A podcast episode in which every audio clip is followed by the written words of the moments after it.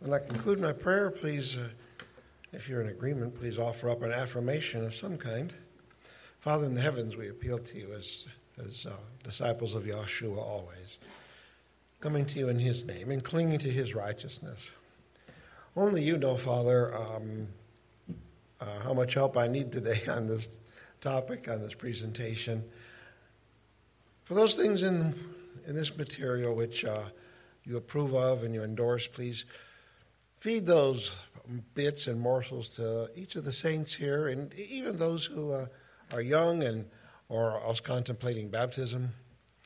Grandfather, that your truth goes forth and that uh, every error on my part is overruled by the Spirit of truth. Committing this entire activity into your hands, we pray always in Yahshua's name. Hallelujah.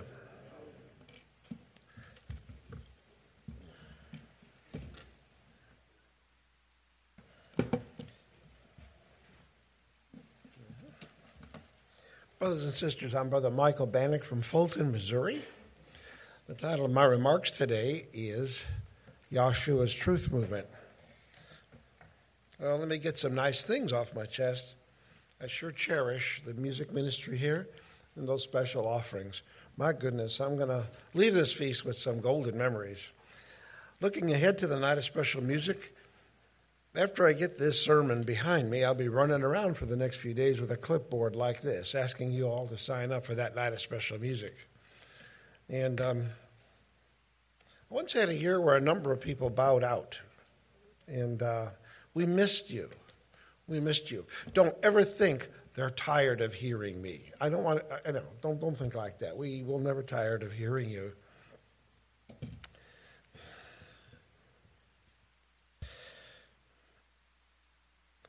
Here's the outline for the uh, material I have today. Opened with a parable and riddle about knowing the truth. You're going to have a fun riddle and parable here. I'm sure you're going to like it. And I'm going to talk a little bit about modern truth movements. I'm talking about socio political activity. I got to do it in such a way that I do not. Uh, I do not offend. I've got to be careful not to offend. I've got to be careful not to stir up something. This is not the place to um, stir up controversy. I'm here to unravel complexity and make things simple. But still, I got to touch upon some of that stuff anyway. I beg you to trust me. Okay, it's going to get real spiritual toward the end. It's going to get very thick, very heavy. Uh, many of you have come a long way. You're going to be challenged.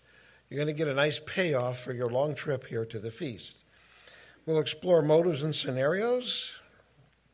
Then we're going to do a focus study on one particular uh, issue right now in, in the body of the nation.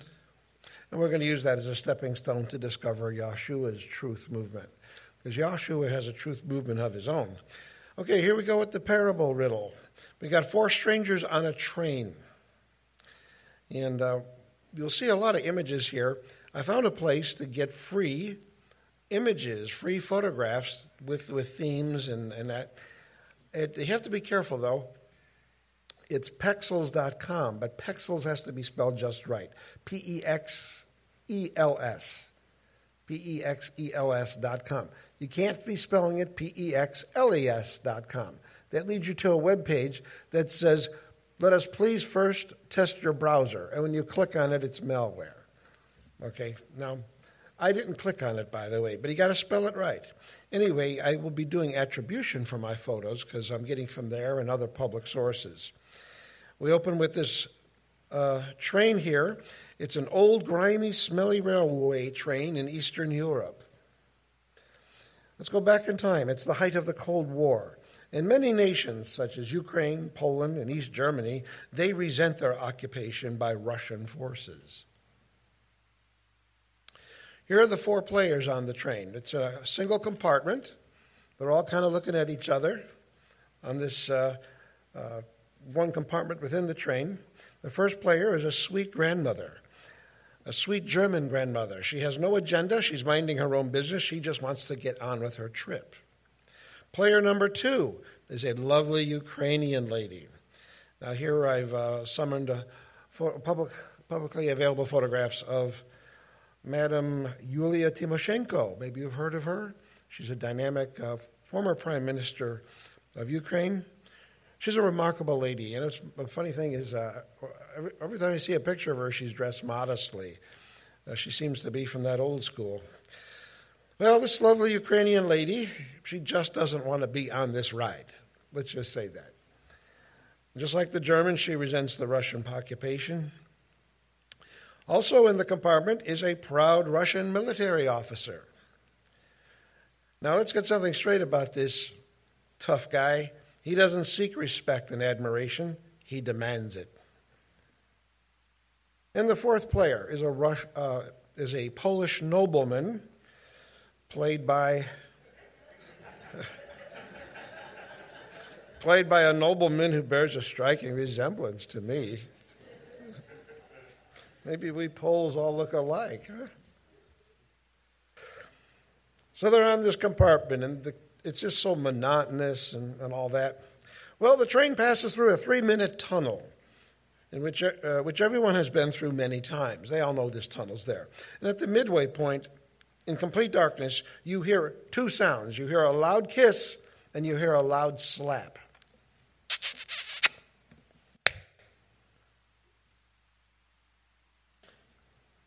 What happened? As we emerge from the tunnel, no one is talking, and the Russian officer has a red welt on his cheek. What happened? What's the truth? In order to find the truth, we're going to have to drill down into the brains of these four people and find out what they're thinking. First, the sweet German lady, the grandma. In her heart, she says, Good, good. She got that Ruski really good. Right? Well, her assumptions are reasonable. She figures this proud Russian officer leaned over and kissed the Ukrainian lady in the dark, but she got him good. But now let's go into the mind of the Ukrainian lady. She's wondering, why did that Ruski kiss the grandmother and not me? What's going on here? What's the truth? Let's go into the mind of the proud Russian officer.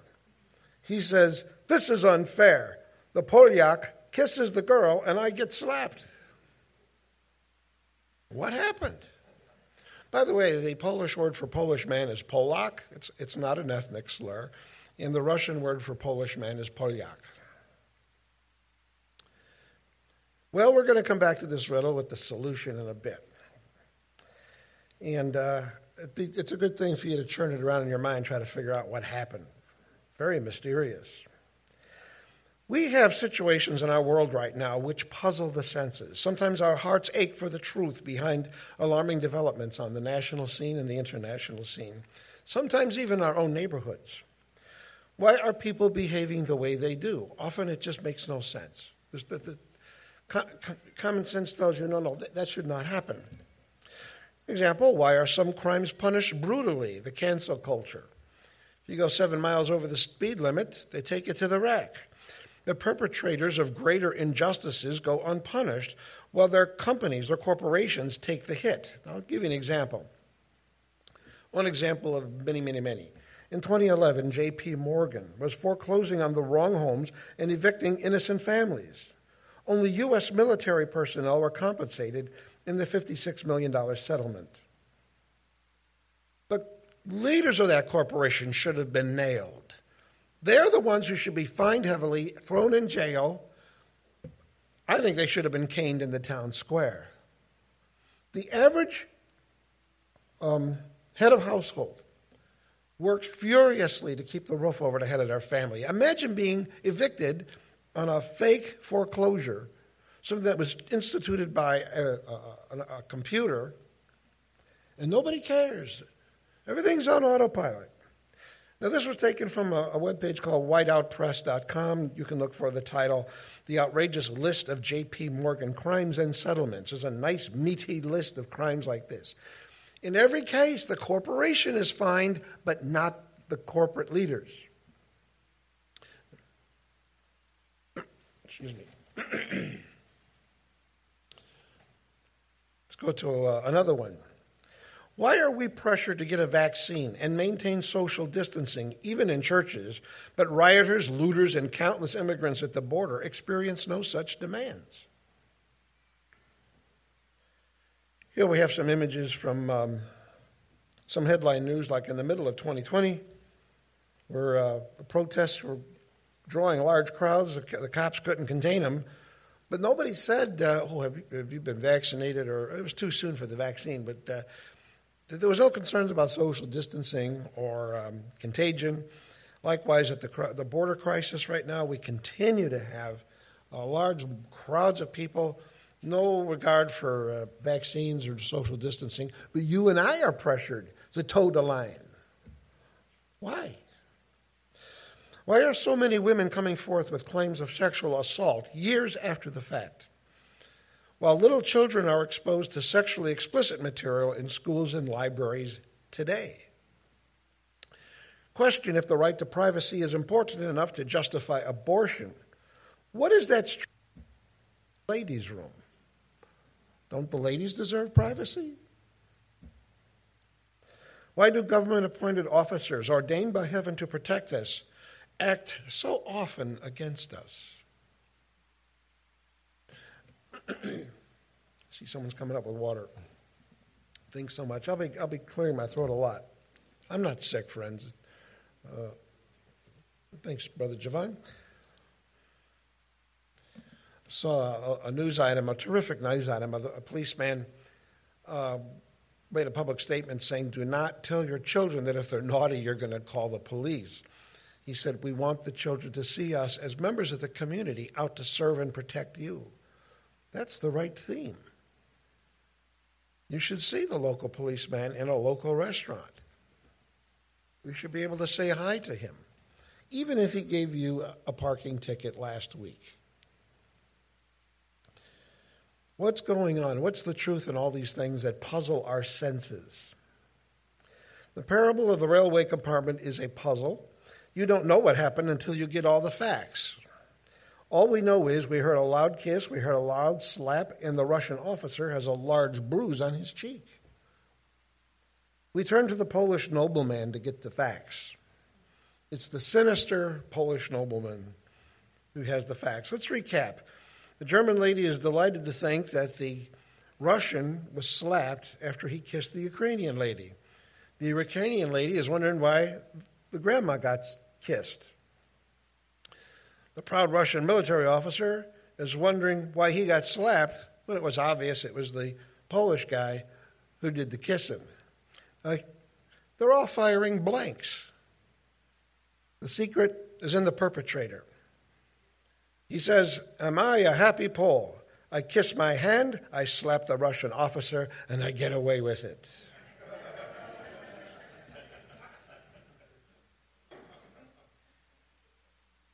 How many guessed that, that outcome? Nobody guessed that outcome. Oh, good. Okay, people like the sweet grandmother think they have a reasonable take on what is going on, even though they don't have the facts. There are people in the world right now who think they know what's going on, they have reasonable conclusions, but they don't have the facts. You can't blame them. They've been fed lousy information. The Ukrainian lady also thinks she knows what is going on, but she has a, uh, serious questions which she will never be able to answer. Some people got everything, everything, a nice, tidy theory on what's going on out there. Others are unsure, like this Ukrainian lady. Then the victim, the victim only knows the consequences. He is puzzled too. Often we are the victims of um, evil created by institutions that we used to rely on, and those institutions let us down. And all we know is the consequences. We start to wonder is there something going on behind the curtain, behind the scene, to cause this? Our lives are filled with this stuff. Then there's the sinister Polyak, the perpetrator. He knows everything. He's, he's at the control panel. We are often put upon to absorb puzzling headline events, terrorist attacks, bombings, riots, mass shootings, social upheaval, and we are urged to support public policy changes based on these events. But like most of the people in the railway compartment, we don't have all the facts. We're only just given certain facts. We only have certain facts. And we're pressured to react to them a certain way, aren't we? Our experience is much like those on the train. The perpetrator has caused division among the people on the dark train. Have you ever noticed there's a lot of division in the nation? I'd like to recommend a book to you called uh, One, nation Af- uh, One Nation After All. You've heard the expression one nation under God, right? Okay, this was this book is titled One Nation After All. And this guy did research and he found actually that people on the left and the right actually have very similar values. If they just had a, few more facts, they'd probably come together. But the nation's being largely divided right now, isn't it? When the light shines again, the Polish nobleman is counting on their distrust to keep them from talking to each other. This is essential. The perpetrator operates in the dark. That's important too. The true facts are largely unknown. Our quest for the truth about current events is encumbered by these same factors and more. We're going to take a quote from John 3 19 uh, to 21. This is one of my favorite passages. And this is the condemnation that light has come into the world, and men love darkness rather than light because their deeds were evil. For everyone that doeth evil hateth the light, neither cometh to the light, lest his deeds should be reproved. But he that doeth truth cometh to the light, that his deeds may be manifest, that, that they are wrought in Yahweh. The word manifest means obvious.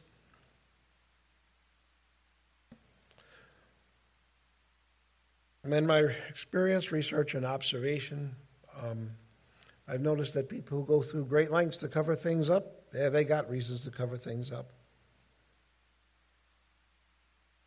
How many times uh, I've got examples of this in high places where people who should be accountable to the people, accountable to society at large, they won't show up when Congress tells them to come in for, for uh, examination, for testimony. They won't answer the questions that the, is given to them by the press. Or they distort the truth. It bothers me deeply that there's so many decisions I have to make, and substantive, important information is being held from me. I'm going to introduce you to the truth movement. I'm not endorsing it. Okay, that wouldn't be appropriate here anyway. But the truth movement. Some of you may have heard of the truth movement. Now, here's my objective in bringing up this subtopic. I want to give evidence to sensitivity, evidence of sensitivity on my part to the issues. I want to also show that such movements and conspiracy theories have limits. Okay, conspiracy theories are often entertaining, they're often informative because people have done real hard research, uh, but they have limits to them too. Now, the truth movement, as I understand it, um, originated with the 9 11 attacks because there's things going on there that didn't add up. So you had the 9 11 truth movement. That was broadened in scope to include conspiracy theories about anything and everything. And they, they went all the way back to the JFK assassination. Well, good grief, I've been studying that since I was a kid. There's plenty of things to ask questions about there. But it soon became uh, like an all encompassing ball. And um, pretty soon everything became the, the object of a conspiracy theory. And now we're at a place where conspiracy theories, the truth movement, has come to embrace alternate theories for bombings, assassinations, election outcomes, UFO phenomena, the weather, economic upheaval, failures within the news media, and health crises. That's an awful lot. I mean, these, these conspiracy wonks must be very busy creating conspiracies for all these. I'm, talk, I'm talking about those who may be doing these theoretically. Now, either you have a whole lot of very busy people doing busy, uh, busy and damaging things, or else maybe this stuff in aggregate is too much for there to be so many conspiracy theories. But if you look at any one of these cases individually, you focus in on it and research them, you find, well, there's, there's, they ask some good questions. How do these things emerge? Why is it that every shooting, every bombing, everything's got a conspiracy theory behind it? Well, here's some of the reasons. I can't cover all of them, but in part they are triggered by seeming discontinuities in logic for the official story. Sometimes there's violations in procedure for chain of custody for evidence. When I give you examples, I'll be giving you examples of things that everybody has agreed on. Big name players go unpunished. I mentioned that a little while ago. There's improper handling of crime scenes, and there's media scandals of unethical reporting. The conspiracy theories of the truth movement um, uh, allow me to pick a safe example of uh, seeming discontinuities in logic for the official stories. Now, for all those five bullet points I gave you, I'm going to be giving you some safe examples. I'm going to use the loss of President John F. Kennedy to illustrate this. The, the loss of our president back then affected my family a lot because, well, we had big plans that weekend. And those plans were ruined when the president was shot on that Friday. Trust me, we're only going to look at a tiny aspect of this, but it's safe to talk about this because it was so long ago. The overwhelming vast majority of Americans believe there was some kind of conspiracy involved, but the official story is that this guy on the right of your screen did it. Lee Harvey Oswald was accused of shooting the president. He is described in the official story as a lone nut killer. This one crazy guy running around, he had a rifle, and laid, uh, laid in wait for the president to shoot him. Now, here's the question the conspiracy guys ask. They say, hey, if this man acted alone as a lone nut killer, why are the official archives sealed for security reasons? I think that's a legitimate question to ask. Because if it's just one guy out there with no connections to anybody, why would you seal up the records about him for security reasons? This gets back to Yahshua's rule about coming into the light.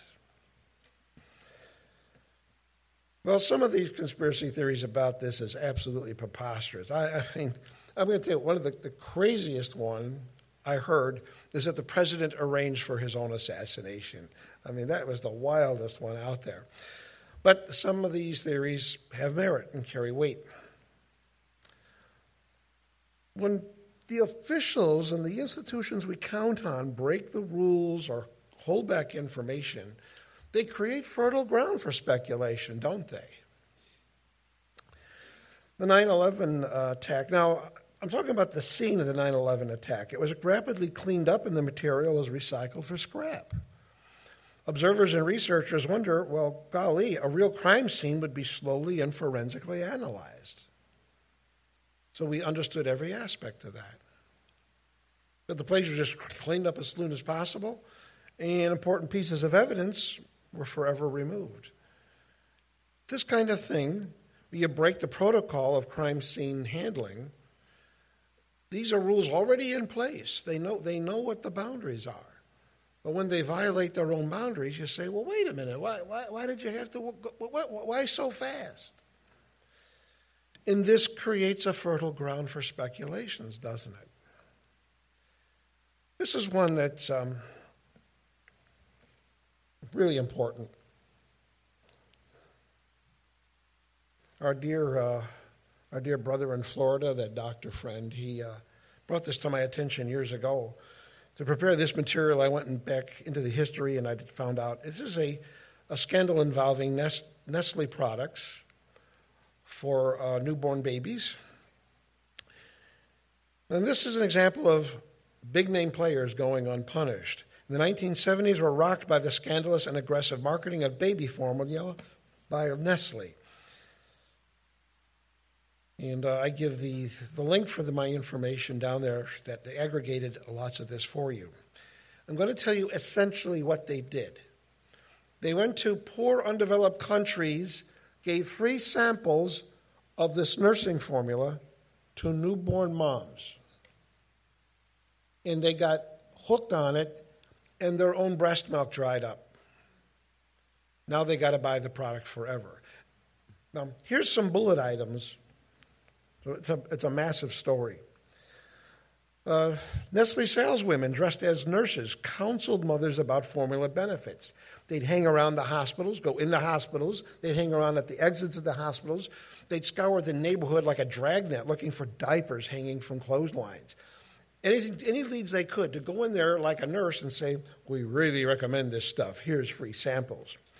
Mothers lowered the formula's nutritional value by watering it down. You see, once they got hooked on it, they couldn't afford a whole lot.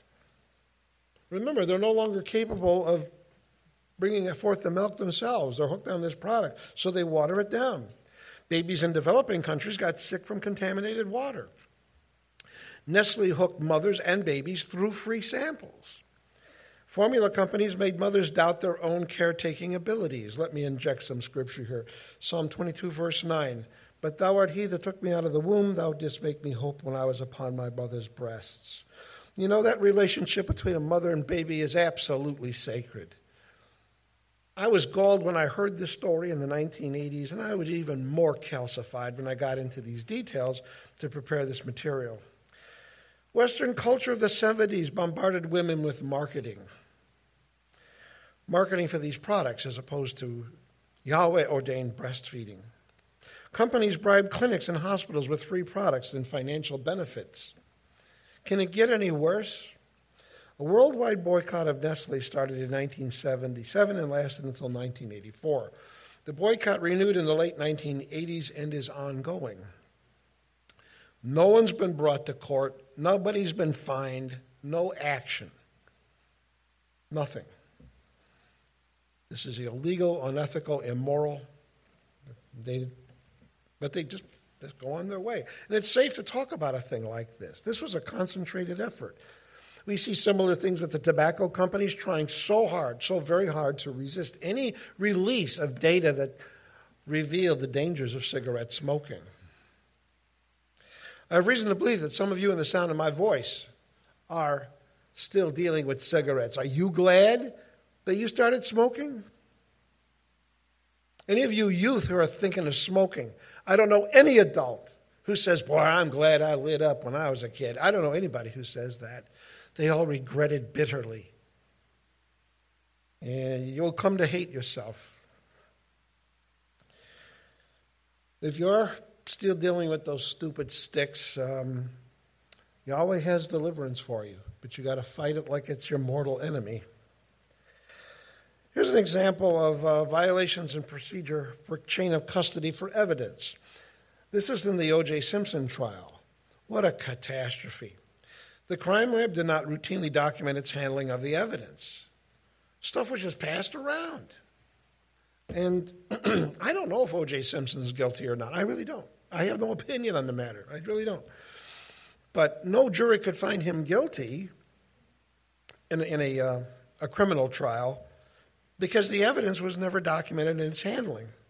During the Simpson trial, there was a great deal of evidence that prosecution sought to produce at the trial. However, the source of that evidence was recorded and could not be explained. These errors led to theories of a frame up. You see again how when the authorities and the institutions don't follow their own protocols, then at least questions open, doesn't it? And there's theories in there, conspiracy theories. I don't have images. Images of what I'm going to describe are very hard to find now, but when it came out in 1993, there are plenty of images. There was talk that a particular model of uh, uh, a pickup truck from GM was prone to explode in collisions. So NBC in 19, um, sometime before 1993, they, uh, they staged a crash. They sent a vehicle into this pickup truck under investigation, and kaboom, it exploded. And um, people analyzed that video, and they saw smoke before the vehicle hit in this staged thing. I think they did it in a desert setting. So they said, Where'd that smoke come from under the vehicle before? Well, it turned out it was preloaded with incendiary devices. The whole stupid thing was rigged. And boy, uh, NBC was really taken to the rack for this one. Um, they denied it, and then finally it came out. Here are some of the headlines I, you can find if you look it up. The, the TV show was called Dateline. They, one headline said Dateline's disaster, NBC and General Motors feud over a staged car accident. In February 8, 1993, here's another deadline GM sues NBC for defamation over exploding gas tanks. And another funny headline NBC go boom. Uh, I thought that was kind of cute. Well, NBC um, has been uh, in other noteworthy scandals in the news. But to give you uh, evidence of malfeasance in the news media, I got to go far back in time and talk about something that's not controversial. Because I can't have anybody coming to me later and saying, oh, you were partial, uh, you're a partisan. If you have any doubts about the ill intent of the media, I'm going to come back to the O.J. Simpson case. At the same time that this case was, uh, was um, red hot, Time and Newsweek issued similar magazine covers. You see how the one on your left was manipulated to make him look sinister, evil? Like he almost looks like a monster coming out of a dark shadow. I don't know if this guy's innocent or guilty. But I know these guys on the left are guilty of manipulating the facts for effect. I don't know if I'll ever get over that. You see, they can do that to you or me. They can, they can take you and I and put us in a bad light.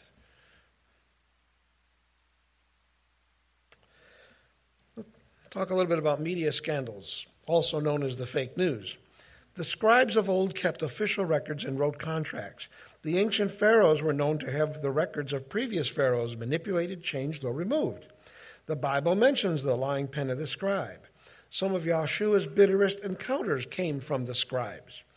If you do a review of newspaper copy from the 1800s, it'll show that biased reporting is an old problem. Uh, you can think what you want about Abe Lincoln. I'm, I'm very much aware of the issues. But believe me, I am. I don't know if it's a curse or a blessing sometimes, but I, I do strive to find all sides of a story. They were extraordinarily brutal in newspaper copy in the 1800s. They were utterly vicious with Abe Lincoln. In their eyes, he could do nothing right. Uh, this is another image here from uh, Pexels. So, where do these conspiracy theories uh, of the truth movement come from? Again, to summarize, seeming discontinuities in logic for the official stories, violations in procedure for chain of custody for evidence, big name players go unpunished, improper handling of crime scenes, and media scandals of, of unethical reporting. What's your truth movement? Where is the truth? How do you get the facts? So many people. Um, I have reason to believe we're all guilty of some of this distortion stuff. I have evidence that this is something that affects us all. We're going to do a focus study of a modern area of inquiry. We are compelled to approach it biblically. Now, I covered some of this in a previous sermon, but I'm going to take it farther and deeper. I'm going to talk about the topic of the cops versus us. Big area of research and inquiry out there. Is the cops versus us a, a good way to look at this? Well, that's the debate that's put on the table. When people see irregularities on police business, they start to fashion theories about why that happens. Is there a systemic problem? By the way, I never heard the word systemic up till now. I used to say systematic. So, you know, it's another word you got to look up because it's been injected into the national dialogue. I'm going to do some full disclosure here. I'm going to take some water. I'm going to need it. Well, I'm going to take a look at the guy on the left in the uh, screen. There's an interesting um, blend there of features. In one way, his face has a hardened look to it, like he's had hard times. But there's a softness in his eyes that's unmistakable. So, in a spirit of full disclosure, I'm going to tell you about this man because he plays a role in my outlook on these things. This photo is from the Chicago Tribune, July 1st, 1957. I was just a little boy then. He was raised in a boys' home. He had no daddy. He was best buddies with my beloved Uncle Kenny, who was also an orphan. Uncle Kenny was the kid brother of my mom. Now, my mom and Uncle Kenny, all those siblings, they lost their parents in a drowning accident 17 years prior to this. And that's very hard to get over. My mom never got over that. My mother fell in love with the name Michael as a little girl. She saw a picture of Michael the Archangel on the wall in school. She went to a Catholic school. She said, Oh, I'm going to name my son Michael, you know, and all that kind of stuff. She just loved the name Michael. Well, this fellow's name is Michael, too. And when Uncle Kenny brought him to my sister, she absolutely fell in love with this boy like it was another little brother. She utterly cherished Mike and also his lovely wife, Judy. It's so wonderful to see love like that uh, between unrelated people across a whole generation like that. Because Uncle Kenny was very young compared to Mom. His name was Michael Lukashevsky. And he picked up a guy who was on disorderly conduct charges. That's all, disorderly conduct. Today they'd say, hey, that's not a violent crime. Disorderly conduct. He sat down at his desk to write up the paperwork. And the criminal, Mike dropped his guard. He was a policeman. And he was writing the paperwork at the desk, and this criminal pulled Mike's gun out and shot him dead right there. And it was a, it was, it was a, a, a gun battle, a scuffle in the police department. Mike was such a good guy. Um, Mom told me that the gun he sometimes brought with him after work made her nervous. He'd say, "Oh, Lou, don't worry about it. Don't worry about it." And he'd fold up his holster and his belt and put it on a shelf in the distance so Mom would not be nervous. Yeah, when Mike got married, there was a lot of celebration there. When Mike the cop was shot dead like that. They say that the, the line of cars for his funeral was longer than any than any had seen in that time. The whole city was like in mourning for Mike. I don't have a lick of sympathy for any suspect who refuses to obey police orders. You can beat me up in the parking lot if you think I got to have some sense knocked into me, but it won't work the loss of Mike. I have evidence that my mother was never the same.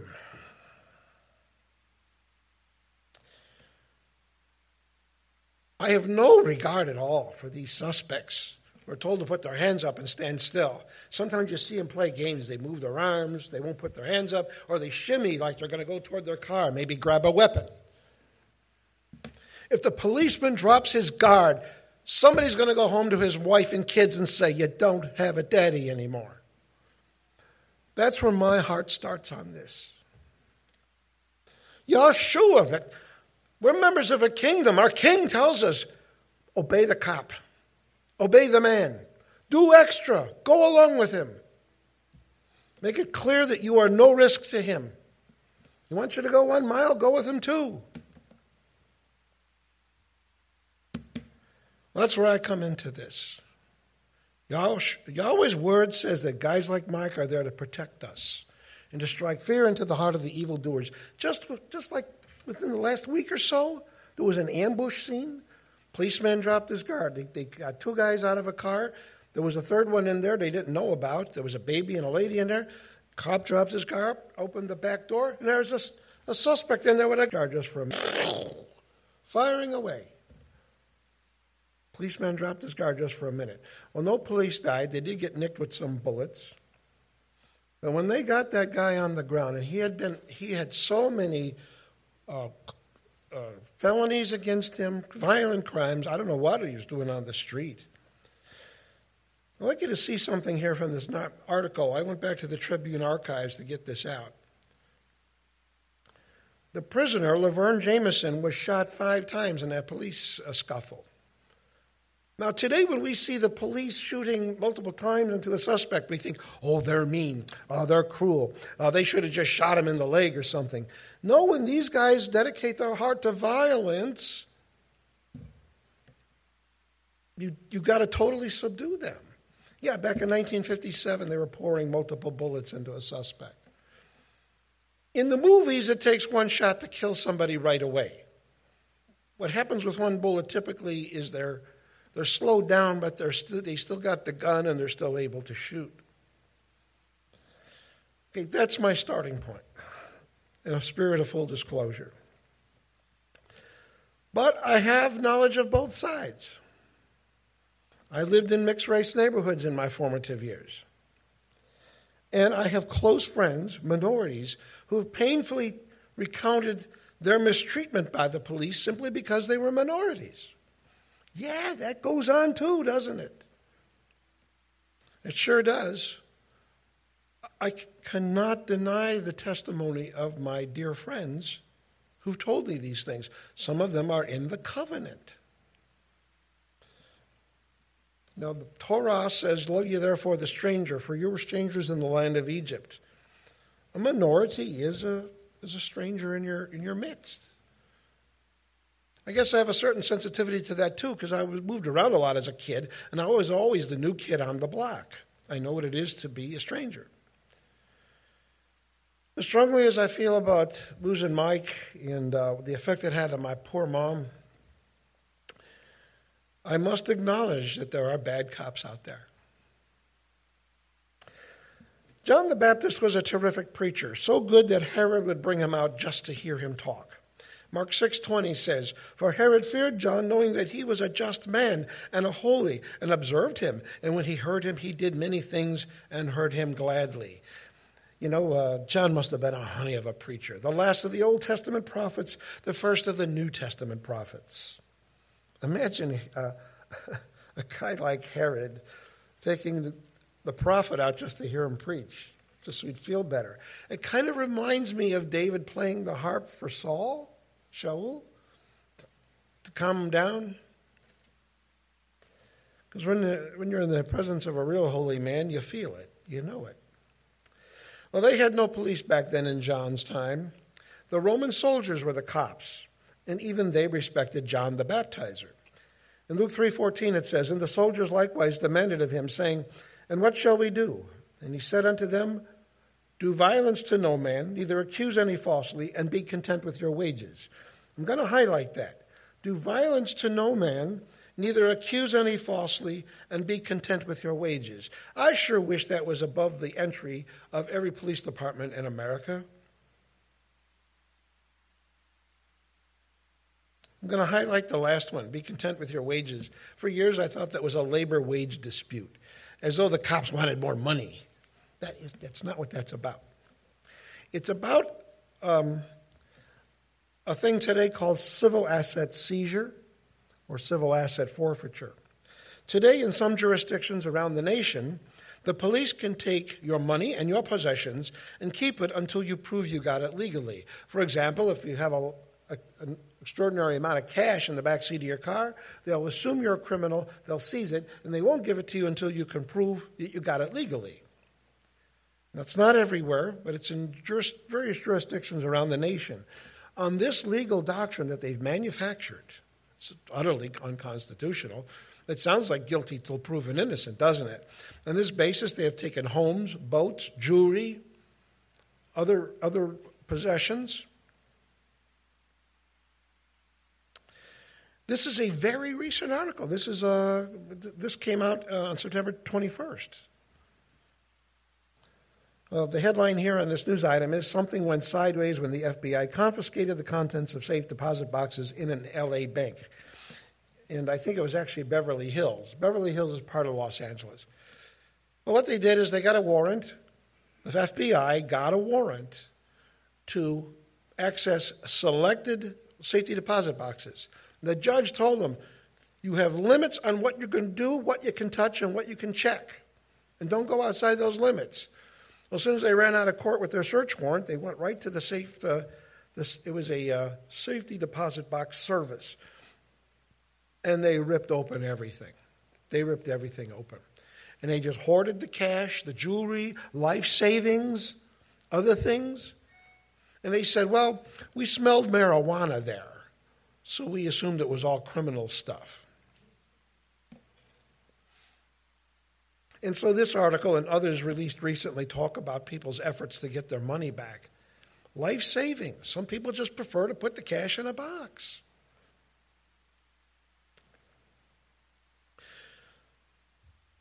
Well, in the case of John the Baptist, when he says, um, be content with your wages, he's talking about this business where if you're in a third authority, you might be tempted to covet somebody else's stuff, especially if you're a cop. Civil asset seizure occurred at Calvary when they took Yahshua's excellent garment and gambled for it. That garment should have been presented to his family. Now, I know I talked about this some last time, but I'm going to take it to a different place for you. First, uh, on the way, I want to point out that was Yahshua's Passover suit. Now, that garment was said to have no seam in it. It was a single weave all the way around. That was his Passover suit. That was what he wore when he instituted the new covenant. I didn't realize that too recently. That wasn't just like some robe or thing. It was, uh, or some tunic. It was his Passover suit. This is the thing he took off when he washed his, washed the feet of his disciples. Cops, is it really us versus them? Does it have to be that way? While we're at Calvary, we're going to look at something else that happened. This is the other side of the story. This is the missing ingredient in every debate, every controversy that I know of. The thief at Calvary has a story to tell. There's two men executed with Yahshua, and they harass him. They mock him. Then one of them seems to have a change of heart. Now, commentators have wondered when this transition occurs because, like so many things in the evangels, you got to put it together to get a composite story. I saw one uh, source online thought maybe this guy had a change of heart when he turned around and saw that it said King of the Jews uh, uh, above the gallows. But anyway, this guy had a change of heart. And his remarks revealed the missing ingredient in our great national debate and in our biblical outlook. I'm going to read here Luke 23, verse 39 to 43. And one of the malefactors which were hanged railed on him, saying, If thou be the Messiah, save thyself and us. But the other answering rebuked him, saying, Dost not thou fear Elohim, seeing thou art in the same condemnation? And we indeed justly, for we receive the due reward of our deeds, but this man hath done nothing amiss. And he said unto Yahshua, Master, remember me when thou comest into thy kingdom. And Yahshua said unto him, Verily I say unto you today, thou shalt be with me in paradise. Brothers and sisters, I know we've, we've uh, gone on quite a journey here, trying to make the visuals interesting, make the topics thought provoking. But I beg you to try to remember this thief at Calvary who repented. Everything we need to know is right there, pertinent to today's topic. Honesty in the inward parts. That's the missing ingredient everywhere I look. It got this thief eternal life as a result. Evildoers rarely confess their faults, and that stubbornness is often what gets them into power. You ever notice how hard it is for people in leadership to apologize? Hmm? Everyone from the petty shoplifter to the corrupt politician, all of them struggle with this necessity to have honesty in the inward parts. I want to thank some of you I've had conversations with prior to getting this material together. Even if uh, the details of our conversation don't wind up in my slides, I guarantee you our conversations help me enormously to zero in on this. Because I've wondered, what is the barrier between me and truth? What's the barrier between me and getting to the truth? And there are a lot of barriers the self, pride, all that. But honesty in the inward parts will crack that nut every time. But boy, is it hard. If you've kept the fast of atonement properly, then you've already got a good start. The thief at Calvary, finally being honest in the inward parts, lays out a framework for our individual redemption. Acknowledging yourself as a sinner, let's get real. you hear me, the people in the outreach, those watching now, if it's on a broadcast, every one of us is a wretched sinner. And it just won't stop. And you got to keep pressure on yourself. Every one of us is a wretched sinner, and we better step up and get with Yah's truth movement. Well, the thief at Calvary didn't have much choice, did he? But he acknowledged himself as a sinner. He acknowledged he deserved what he got. How many of us have that kind of courage? Recognizing Yahshua's innocence, that's big. And accepting Yahshua as a king with a kingdom. That's plenty to build on. Okay, now if we have more time, I mean, the guy's being executed. If he had a stay of execution, there'd be a lot more going on there discipleship, baptism, laying on of hands. But this is the hard stuff right here honesty in the inward parts. I have viewed numerous videos of shoplifters being apprehended. I have seen only one apologize on the spot. It's very troubling. I went out of my way to carve out time to do this. None of them, except this one case, said, I'm sorry, I was wrong. They put up a fight, they scuffle. It's, it's really something. Where is the sincere repentance of these suspects when the police apprehend them? There's a plague right now of people being apprehended by the cops. It's fashionable, it's chic to just give them a hard time. Disciples of Yahshua are not allowed to do that. I know, some of you are patriots. I know you're into that patriot stuff. You want to blow the horn and, and pound the drum about your constitutional rights. But when I came out of the waters of baptism, I became the member of a different kingdom, a higher kingdom, more authority kingdom.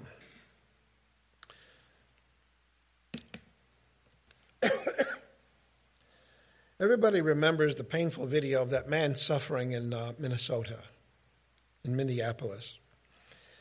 But you know, uh, a video emerged months later of a couple being pulled over, and it was, I forget the details, and it's not important for what I, the point I want to make.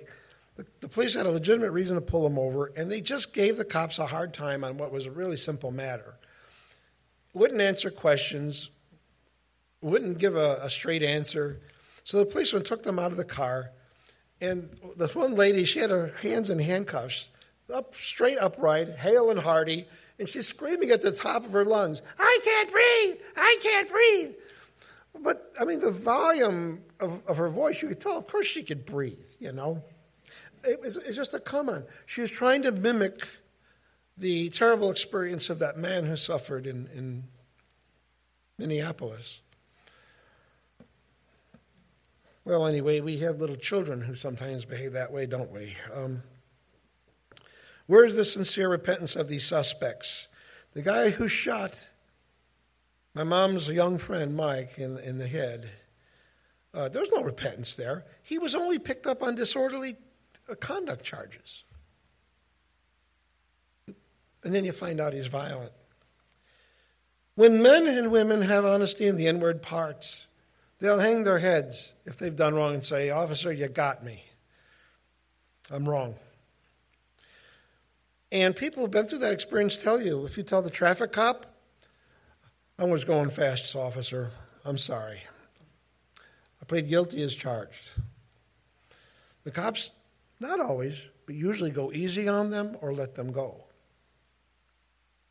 It's a refreshing breath of clean air to have a suspect say, I'll go with you.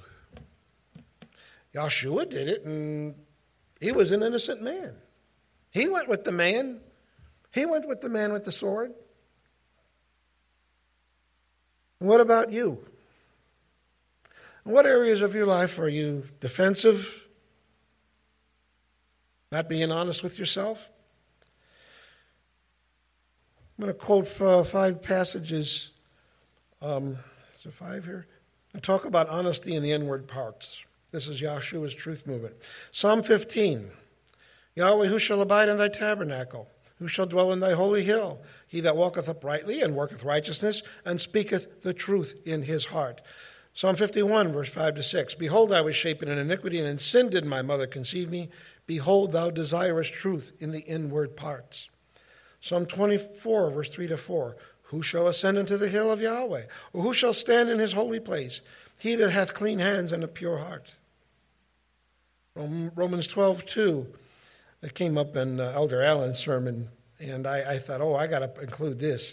And be not conformed to this world, but be ye transformed by the renewing of your mind, that you may prove what is the good and acceptable and perfect will of Elohim. Matthew 5 8, blessed are the pure in heart, for they shall see Elohim. That's where the action is.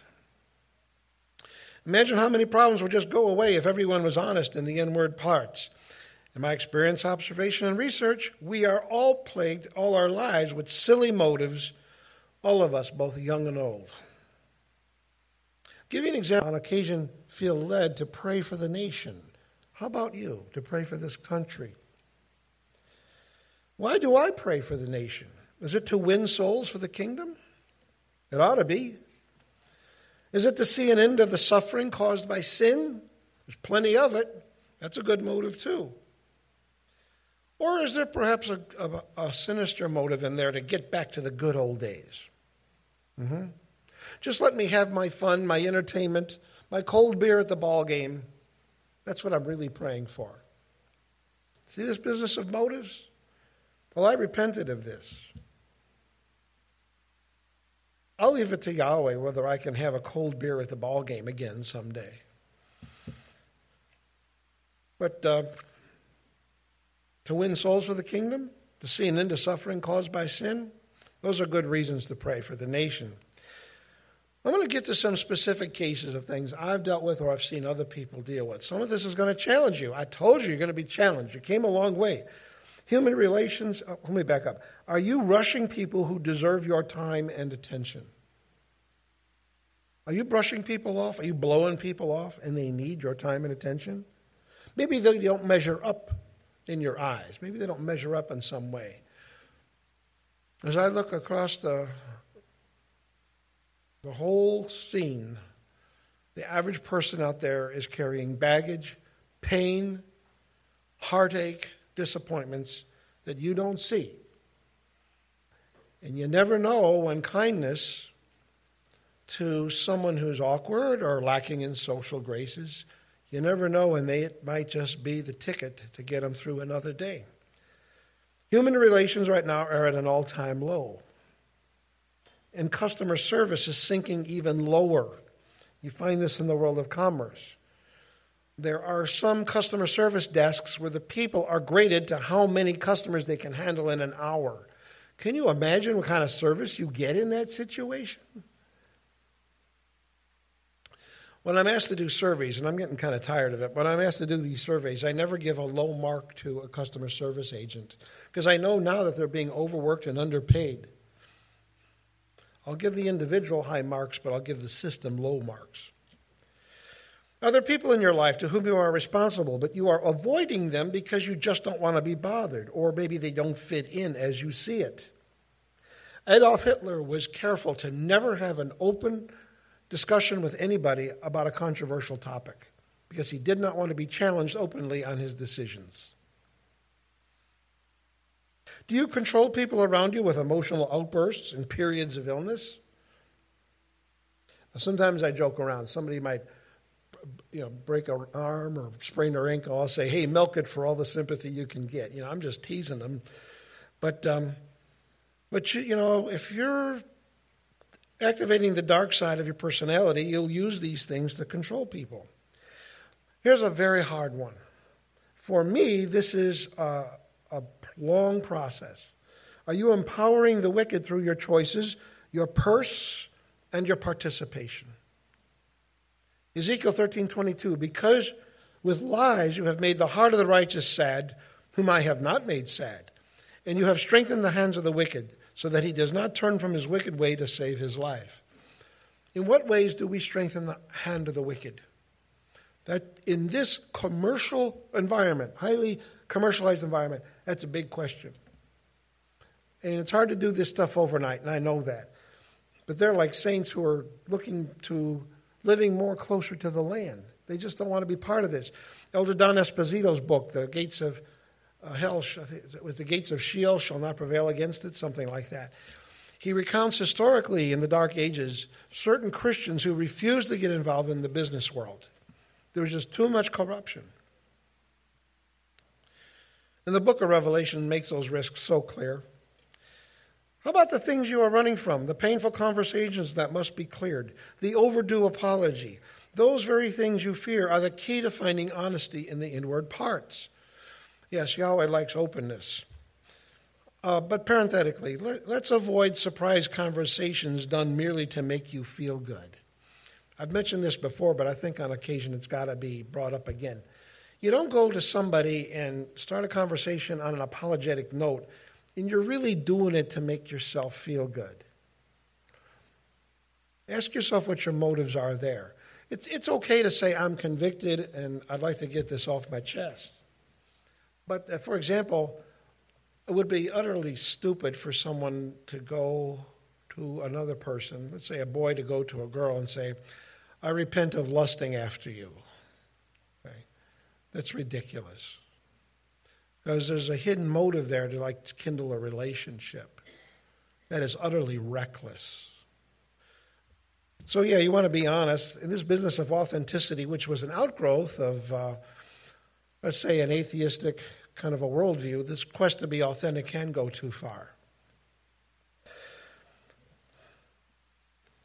I'm going to just state some bullet points. We're almost done. Could I ask, when did I begin? Anybody know? No, nobody knows. Okay. You're all, oh, you're also engrossed. You've lost track of the target of time, right? Corrupt cops will never reform the BLM Antifa mobs. Everybody, come on, everybody knows Black Lives Matter. This is obvious. But BLM Antifa mobs will never reform the corrupt cops either. Rioting looters won't reform anybody. Corrupt politicians have no answers and they never will. A frenzied mob on Capitol Hill is not a spirit filled answer. Lying journalists will not reform anyone. Foul mouthed activists and pundits will not succeed, especially in light of James 3. As soon as I hear some expert shooting his mouth off with profanity, I know he doesn't have the answers. Let's be careful, by the way. If you play the radio or a video stream or something in the sanctuary, you better be careful because we've heard nice things in this sanctuary. Yahweh has given us evidence of his presence here. Yahshua promises we will be empowered to reform others only after cleaning up our own life. Now, he doesn't guarantee you'll be successful in reforming others because they have hardness of heart they have to deal with. But the empowerment from heaven's not going to come until we're clean. I saw in the ladies' room, I had to do, I, I, was dusting cobwebs before the feast. I saw in the ladies' room at the activity building, it says above the sink, wash your hands and clean your hearts, you sinners. How come we don't have one like that in the men's room?